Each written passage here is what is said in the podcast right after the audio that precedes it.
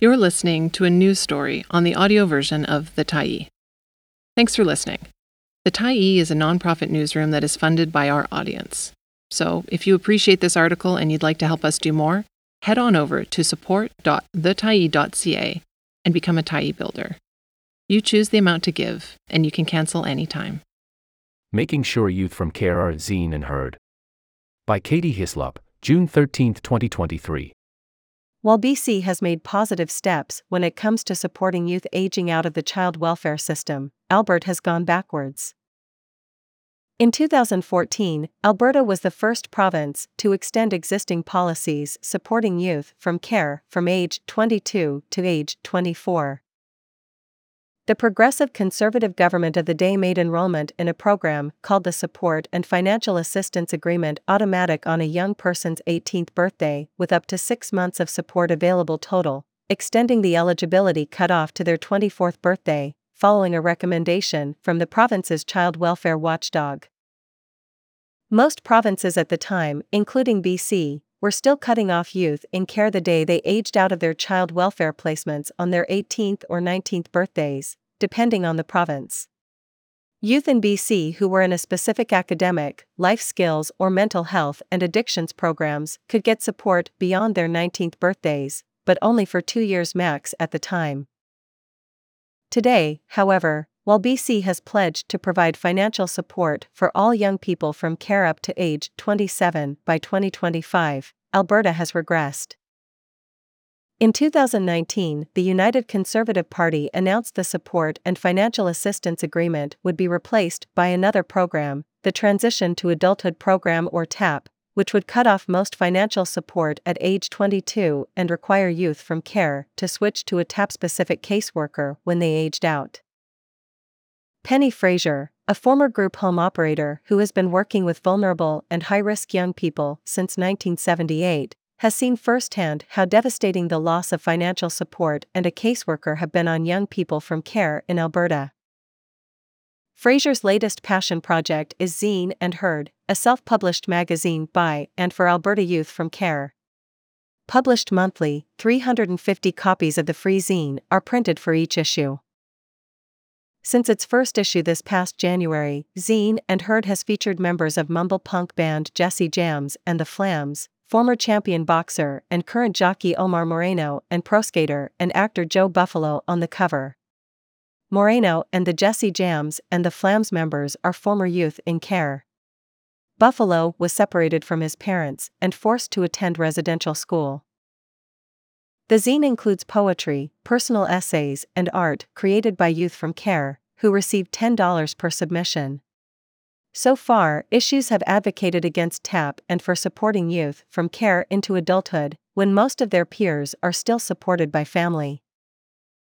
Frazier spoke with the Tyee last month about the origins of Zine and heard what youth from care across Canada have in common, and the importance of listening to youth about their child welfare system experiences. Responding to our request for comment on Frazier's criticisms of the transition to adulthood program, Chinanai Anakuru, press secretary for the Alberta Minister of Children's Services, told the Tyee via email that all TAP recipients receive social and emotional transitional supports, health benefits, and soft supports, including mentoring, mental health and addiction services, and access to community resources. The Tyee, Tell Me About Zine and Heard. Penny Frazier. There was a group of former youth in care in Edmonton called Youth Speak Out, led by other former youth in care who worked in the child welfare system. They did absolutely show stopping presentations where they told their stories to social workers, foster parents, teachers, police, probation officers, child and youth care workers. Very powerful, very well received. However, it was not always easy to find youth who were able to speak. In 2020, I heard they wanted to do a book, and because I'm a writer and I got laid off from my job during the pandemic, I called one of the leaders and said I'd be more than happy to help. There were six people on the editorial team myself, three former youth in care, a professor from the University of Calgary, and her researcher who had a social work degree. Along with 18 Edmonton authors who are all former youth in care, we published a book called The Youth in Care Chronicles Reflections on Growing Up in the Child Welfare System about their experiences growing up in care. Since then, we've thought, how could we continue to tell those stories? Because they're so important. Last fall, I thought, gee, a zine would work. I did a couple of zines years ago with youth, and it's a very powerful form of writing and sharing people's experiences. I ran the idea by several former youth in care, including a few from the books editorial team, and they all agreed. The seed was planted, and we released our first issue in January. How is the zine funded? We're having a fundraiser this fall. There was a bit, and I mean a bit, of seed funding from a silent donation that ran out. So we strictly depend on donations and sponsorships, because the zine is free and will always be free. Whatever we're short every month, I put in myself, because that's how strongly I believe in this project. We have gotten some donations that have been so helpful. I'm hopeful they will continue to roll in, will continue to grow. I'm gonna see what kind of grants are out there. But we will carry on. Who else is involved in putting the zine together? Whoever wants to share a story, a photo, to contribute is part of the zine. They are part of the we. I always say we because I just put it together and get it to the printer. Without contributors, there is no zine. The Government of Alberta's transition to adulthood program comes up a lot in Zine and Heard. What was it like to transition out of the child welfare system at 18 before TAP? When you turned 18, you had the opportunity to qualify for continued care until you were 24. There were financial supports, and you kept your caseworker. Keeping your caseworker is critical for youth in care. If they have had the same caseworker for even two or three years, it's really important that they keep that relationship because it may be the only stable or significant relationship with an adult that they have in their life. With the TAP program, you have to start over with a TAP worker. It is a really big deal because it takes youth in care a very long time to establish relationships for obvious reasons. Some of them have moved so much and had so many workers, they lost track long ago. TAP was introduced through a policy change, not legislation. What is the difference between enshrining support for youth from care in legislation versus making it a policy? Legislation would make it so it was set in stone, part of the ongoing care of the youth from government care. A lot of youth were 20, 21 when this change to TAP came about. I've talked to many who had their lives mapped out to age 24 suddenly, it becomes 22. So, if the support to age 24 had been legislated, there'd be a commitment to youth that wouldn't be easily changed by a premier or different entity that does not see the value in investing in youth and care. Policies can change very quickly. When you first contacted the Tyee about Zine and Heard, you mentioned how devastating that loss of two years of support is for youth from care. Can you elaborate? There are youth who also lost other supports, such as their youth worker, their therapist. Many have become homeless or have to live in unsafe places. They may have had to move if, for example, they were still in a group home and thought they had funding until 24.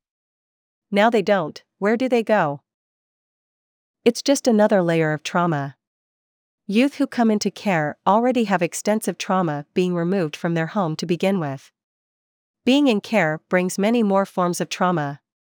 They move around a lot in different care settings, they may have any number of caseworkers, youth workers, healthcare professionals, those can number in the hundreds for youth in care. They often have to move schools, too, which is really traumatizing. Being cut off at 22, it's a type of abandonment because the government is technically their parents. That is extremely traumatizing for youth to be abandoned, yet again, to know that they're not cared about, yet again. The layers of trauma just keep growing as youth grow through the system. Not all, but it is very common. I think their mental health really suffers as a result of being dropped, and a lot of youth in care already have mental health issues. The government of Alberta says, we do support youth aged 22 to 24. No, they do not. They say, we'll help you find a job. We'll help you go back to school. We'll help you get mental health supports. But we can't help you if you're homeless. And if you're homeless, are you going to go to school? Is it going to be easy to find a job? Are you going to be able to get to your mental health appointments, if you even have them? You can get financial supports up until age 22 if you qualify. There is no guarantee that you will get those supports past age 18. You can still be cut off. You say youth are falling through the cracks and youth are ending up homeless. Are people measuring this? Not that I am aware of. I hope so. Deaths of youth from care have risen significantly in Alberta. The report from the Office of the Child and Youth Advocate says from 2021 to 2022, there were 49 deaths of youth who received care. There were 34 deaths the year before. It is significant. Let's do the math. There's 450 to 500 kids who age out of care every year in Alberta. So there's 500 youth who are 200 times more likely to become homeless. It's very sad, and it makes me really angry. There was no reason to lower that age. It was a money grab because the crazy thing is they saved $14.5 million lowering the age. They have since spent $76 million on the TAP program, which does not support youth aged 22 to 24. It's wrong. Those youth need those supports to go on to be successful or be healthy and okay. What do youth in care want to see in terms of support after turning 18? I think they want to see they are genuinely cared about, number one. That they actually matter.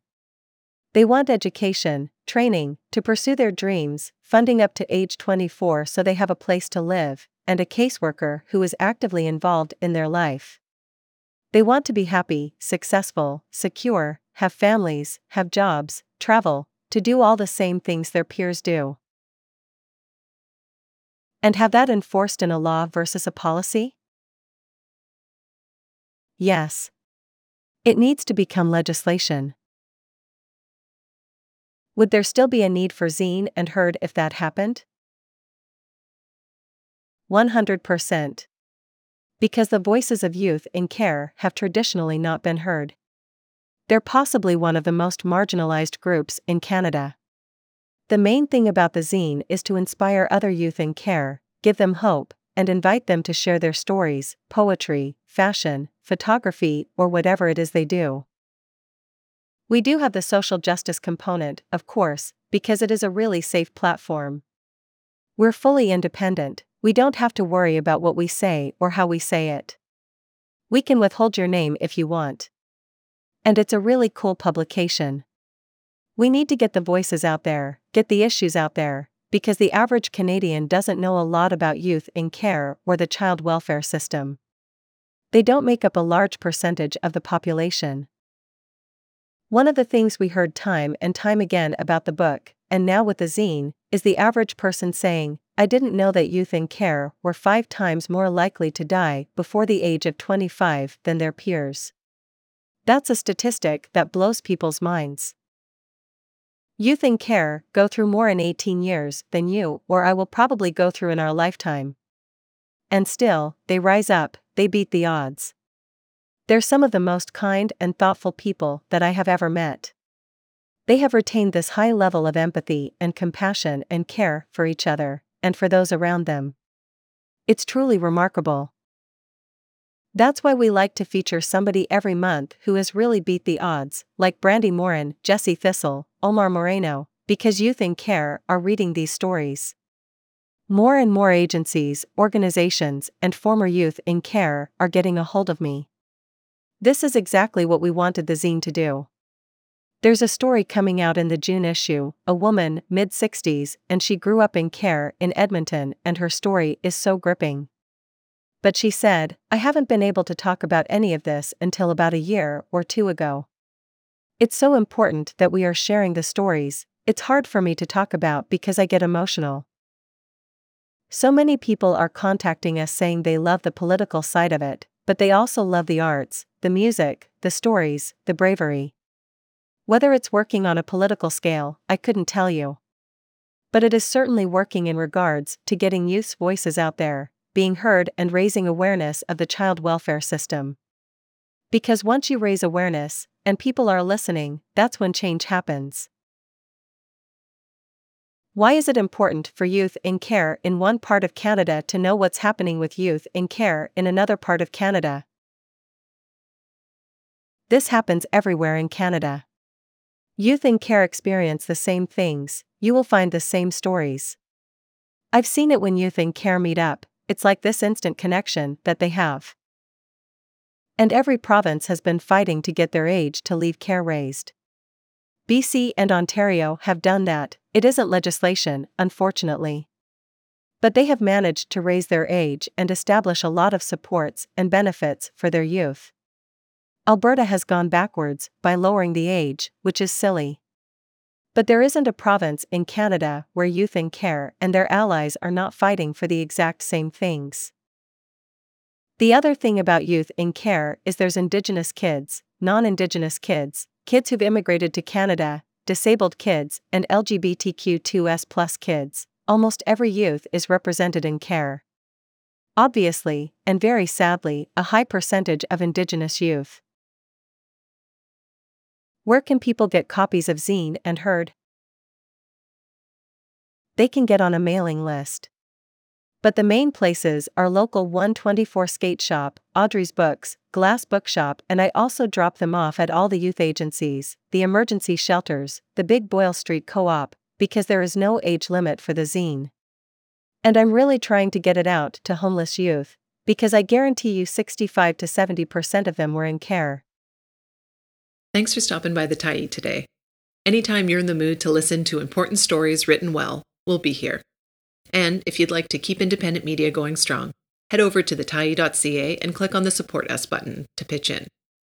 Finally, big, big thank you to all of our Tyee builders who made this story possible.